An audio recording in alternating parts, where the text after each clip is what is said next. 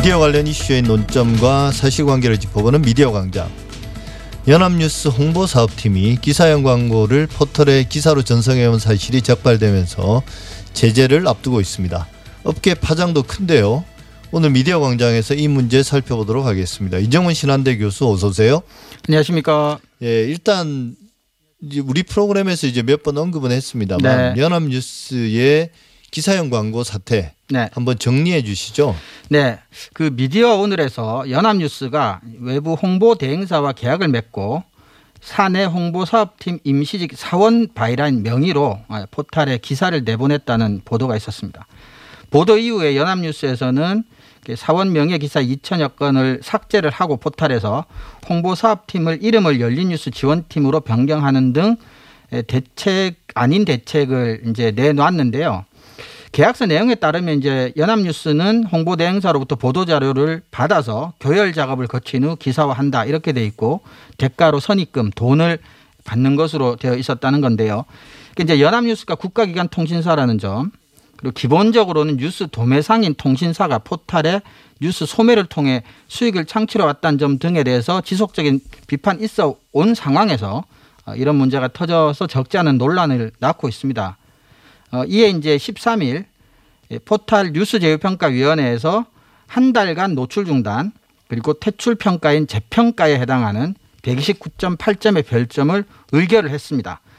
어, 재평위는 연암수 행위를 등록된 카테고리 외 전송, 즉 홍보용 보도 자료를 기사로 전송했다는 것과 기사로 위장한 광고 이 두 규정 위반으로 판단을 했으나 규정상 제재 조항을 중복 적용할 수가 없어서 등록된 카테고리 외 전송 규정을 우선 적용했다고 하고요. 이 제재는 8월 말에 연합뉴스 측의 소명을 들은 후 최종 확정하게 된다고 합니다. 예, 그러니까 이게 사실 간단히 이야기하면 보도 자료나 홍보 자료 같은 경우는 별도의 이제 홍보 자료들을 가공한 그런 이제 카테고리가 따로, 따로 있는데 있다는 얘기죠 포탈에. 그리고 네. 이제 기사는 기사대로 내보내고 네, 네, 네. 어, 홍보 자료나 보도 자료는 보도 자료대로 또 내보내야 되는데 네네. 이게 사실은 홍보 자료를 기사로 내보낸 거죠. 그렇죠? 내보낸 기사. 거고 예 또 하나는 이제 에, 기자가 아닌 일반직 기자가 아닌 예, 사람이 일반직이 바이란을 달고 예, 네, 기사를, 기사를 쓴 거니까요. 라는 거죠. 사실 이제 우리가 이런 일은 비일비재했고 네네. 또 연합뉴스와 관련된 논의를 오늘 중점적으로 할 건 아니고. 네네. 근데 이제 여기에 대해서 포털이 이런 제재를 준비하고 있단 말이에요. 네네. 그랬더니 다른 언론사들이 화들짝 놀랬어요. 맞습니다. 예. 그동안 그, 우리가 언론의 이런 행태들에 대해서 많은 비판을 했습니다만 꿈쩍도 하지 않았거든요. 맞습니다. 그런데 이제 이번에 포털이 그런 액션을 취하니까 다른 언론사들이 알아서 이제 맞습니다. 그렇게 안 하겠다고 우리 앞으로 이제 홍보 자료는 기사로 내보내지 않겠다라고 어 스스로 어, 그렇죠. 어 어떤 뭐 양심 선언이라고 해야 되나요? 아니면 도둑이 재발절인 건가요? 뭐 양심 선언이라고 하기에는 너무 오랫동안 예. 예. 양심에 어긋나는 관행들이 지속돼 왔었고 방금 말씀하신 것처럼 이제 사실은 그동안 재평이가 좀 손방망이 제재를 했던 점이 이런 관행의 지속을 사실은 가능하게 했던 부분도 있는데 이번에 사실상 최초로 굉장히 꽤 강한 한 달간 네. 금지라고 하는 건 꽤 경제적으로 타격이 크죠. 그렇다 보니까 이제 일부 메이저 언론들이 홍보 대행 업체에게 이제 우리 기사행 광고 중단하겠다고 통보했다. 아, 요게 이제 보도로 알려졌죠. 그래서 말씀하신 것처럼 국가나 학계나 시민사회도 뭐 못한 일을 민간위원회가 해낸 셈인데 이게 참 좀 씁쓸한 일이 아닐 수 없습니다. 사실. 네, 제가 사실 문제 제기를 하고 싶은 부분도 이런 부분인 것 같은데요. 어, 포털이 우리나라 언론 생태계에 미치는 영향력이 강하다는 것은 누구도 부인할 수 없는 사실인데 네. 이제 포털도 일종의 민간 기업 아니겠습니까? 맞습니다. 어, 뉴스 제휴 평가 위원회라는 것도 실제로 그렇죠. 두 양대 포털이 구성한 거고요. 뭐 공적 성격들을 가미했다고 하지만 기본적으로는 민간위원회. 민간 기업이 만든 민간위원회입니다. 맞습니다. 근데 이 그 민간위원회, 근데 포털의 결정에 따라서 우리나라의 공론장이 좌우되는 것 이게 이래도 되는 겁니까? 어, 저는 사실은 조금 부정적인 입장을 가지고 있습니다. 그 사실은 뭐 기업 경영의 자유를 침해한다 또는 뭐 뉴스 관련 언론의 자유를 침해한다라는 우려 때문에 사실은 뭐 조심스럽게 접근해야 된다는 것과 아, 방기하고 국가나 입법부가 방기하고 있다는 것은 저는 다른 이야기라고 생각을 합니다. 예. 어, 물론 포탈 같은 경우도 또 저는 아쉬운 점이 진작에 그럼 이렇게 실효성 있는 제재를 내렸었다면 또 어땠을까 싶기도 하고요. 그래서 사실은 공론장을 민간의 손에 완전히 맡겨놓고 있는 것은 사실 저는 입법부 입장에서는 좀 직무유기다. 그래서 정부가 행정적으로 뭔가 제재를 가하는 것에 관한 논의와는 조금 다른 차원으로 어, 우리 국민들의 대표를 뽑은 입법부에서 정당한 절차를 거쳐서 어, 법적으로 규제안을 준비하는 것은 저는 입법부의 책임이다. 저는 이렇게 생각을 합니다. 네, 근데 이제 법적 방금 법적인 어떤 규제를 말씀을 하셨는데 지금 이제 우리가 흔히 포털이라고 이야기하는 거는 어.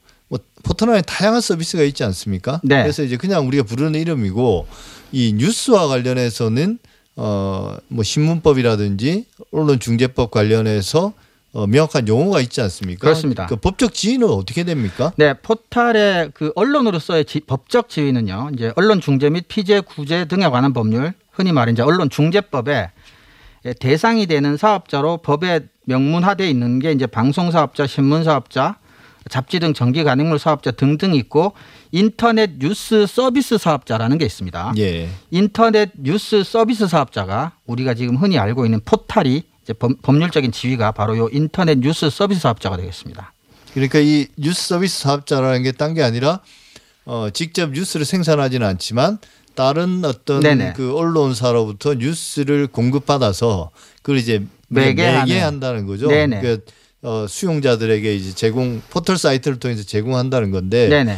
이런 인터넷 뉴스 서비스 사업자가 특별하게 차별적인 어떤 규제를 받거나 이런 건 있습니까? 그렇지는 않습니다. 그 언론중재법 제5조에 따르면 피해 구제 원칙은 위에 언급한 모든 사업자에게 동일하게 적용되도록 되어 있습니다. 다만 인터넷 뉴스 서비스 사업자의 정의가 방금 말씀하셨다시피 법적 정의가 언론의 기사를 인터넷을 통해 계속적으로 제공하거나 매개하는 전자 간행물을 경영하는 자로 정의되어 있기 때문에 개별 기사의 내용이 문제가 될 경우에는 포탈은 제공 또는 매개만 했을 뿐이다. 이렇게 이야기를 하면서 직접 책임을 지지 않거나 법적 문제 분쟁으로부터 이제 빠지는 게 사실은 현실이죠.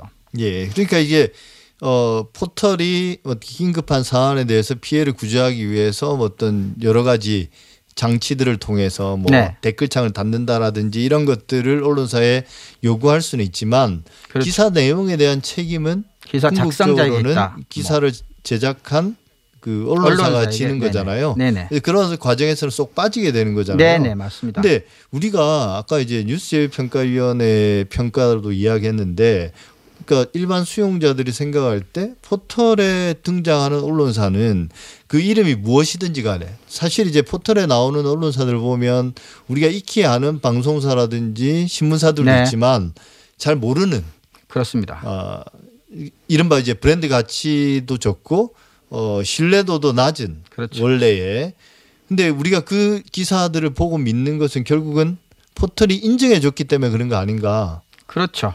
그리고 또 이제 포털이 배열도 하지 않습니까? 중요도를 나름 선정을 해서 맞습니다. 이 뉴스를 보라라고 일종의 추천해 주는 건데요. 근데 네네. 왜 책임지지 않는 걸까요? 아무래도 어 편집을 하는 것에 대해서는 인정을 하지만 이게 이제 AI라고 하는 시스템을 도입한 이후엔 또 AI 뒤에 숨어서 또 편집에 대한 책임도 AI한테 떠넘기고 있는 왔죠. 상황이고요. 예. 네. 그리고 방금 말씀하셨다시피 이제 자기들은 제공 또는 매개만 했기 때문에 제공이나 매개에 해당하는 문제는 자기들이 해결하거나 책임질 수 있지만 내용이 문제가 됐을 때는 자기들이 예. 책임질 수 없다라는 이제 명분을 댄 건데 사실은 언론중재법에 보면 인터넷 뉴스 서비스에 대한 특칙이라는 게 따로 있어요. 예, 예. 네, 이것도 내용을 보면 사실은 별건 없습니다. 특칙이라는 게 그냥 정정보도 청구 등의 여러 가지 청구가 이제 포탈한테도 할 수는 있습니다. 아까 법에 똑같이 적용받기 때문에 그래서 포탈이 그런 청구를 받은 경우에는 지체 없이 해당 기사에 관련된 정정보도 청구 등이 있음을 알리는 표시를 한 후에 해당 기사를 제공한 언론사에도 알려야 된다. 뭐 이런 정도의 것들이에요. 그래서 예.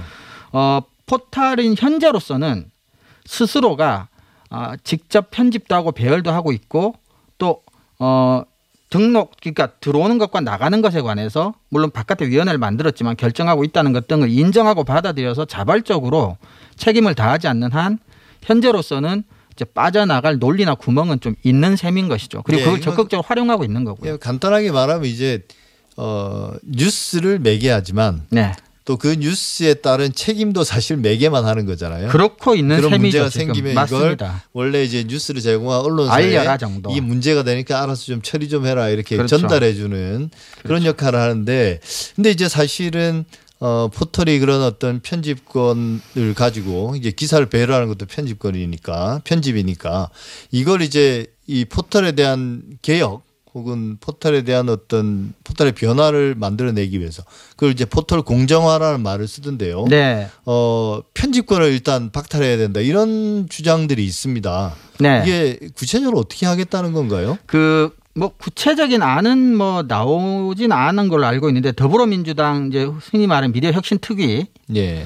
여기에서 이제 그 포탈이 자체적으로 뉴스를 편집 그러니까 배열하는 권한을 폐지하는 방안을 이제 고려하겠다 또는 이제 그렇게 입법을 하겠다 준비를 하겠다 뭐 이런 식의 발표가 있었고요. 그러면서 이제 메인 화면 등에는 뉴스 배열을 폐지시키고 어, 점차적으로 이제 구독제로 전환을 하거나 어쨌거나 이제 뉴스 선택권을 국민에게 돌려주겠다라는 이제 그런 네. 형태의 이제 에, 시도인데 근데 이게 사실은 저는 이제 구독제로 전환하는 게 가장 이상적인 형태이긴 합니다만 근데 너무 오랫동안 우리 뉴스 이용자들이 이제 포털 중심의 뉴스 소비 패턴에 너무 익숙해져 있기 때문에 이것을 한순간에 갑자기 없앴을 때 또 뉴스 소비자 측으로부터 제기되는 혼란 뭐 이런 것들도 조금 생각을 해야 되고 그리고 이미 디지털 대응이니 뭐 속보 대응이니 하는 뭐 부서나 자회사 등을 만들어 가지고 언론들도 지금 적극적으로 이미 포털 중심의 어, 경쟁 중심의 클릭 중심으로 뭔가 이렇게 세팅이 이미 된 상황에서 스스로 구독제로 전환하려는 노력이 있을지도 의문스럽고 해서 어, 지금 나와 있는 얘기 정도만 가지고는 예상키는 어렵지만 현실에서 성공할 가능성도 뭐 그렇게까지 높아 보이지는 않는 것도 사- 사실입니다. 예. 사실 뭐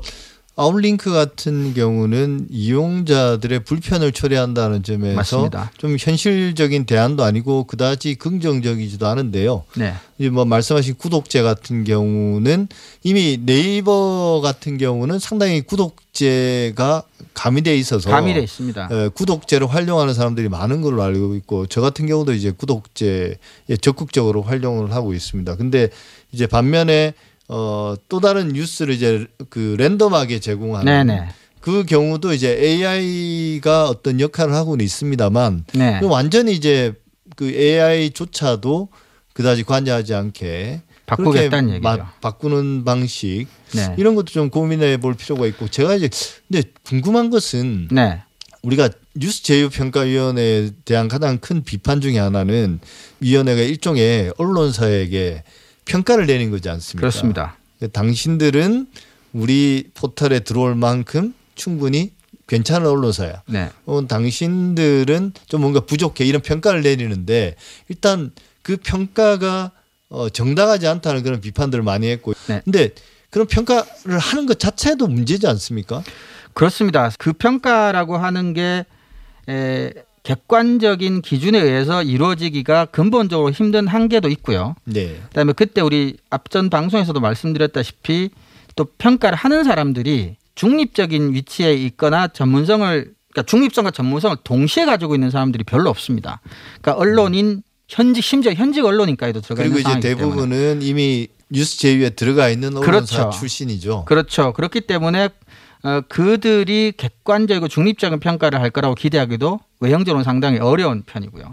그래서 어, 할 수 있냐 없냐라고 하는 뭐 도덕적 윤리적 정당성을 떠나서 실질적인 어떤 중립성 또는 전문성을 동시에 겸비해야 된다는 자격 요건 같은 것들도 제대로 갖추고 있다고는 사실은 보기 힘들죠. 그래서 지금까지 아까 말씀드렸던 뭐 어떤 손방망이 제재라든지 큰 언론사에게는 상당히 우호적이고 유화적인 어떤 결정들을 내려왔다는 비판도 그 속에 포함되어 있는 전현직 이제 메이저 언론 출신들 위원들의 과의 어떤 관계 속에서 이제 의심들이 많이 있어 왔던 것도 사실이죠. 예. 그러니까 사실 이제 이 뉴스 제휴 평가위원회가 우리나라에 뭐 현실적으로 이렇게 만들어져 있습니다. 포털을 통한 뉴스 이용의 비중이 워낙 높기 때문에 맞습니다.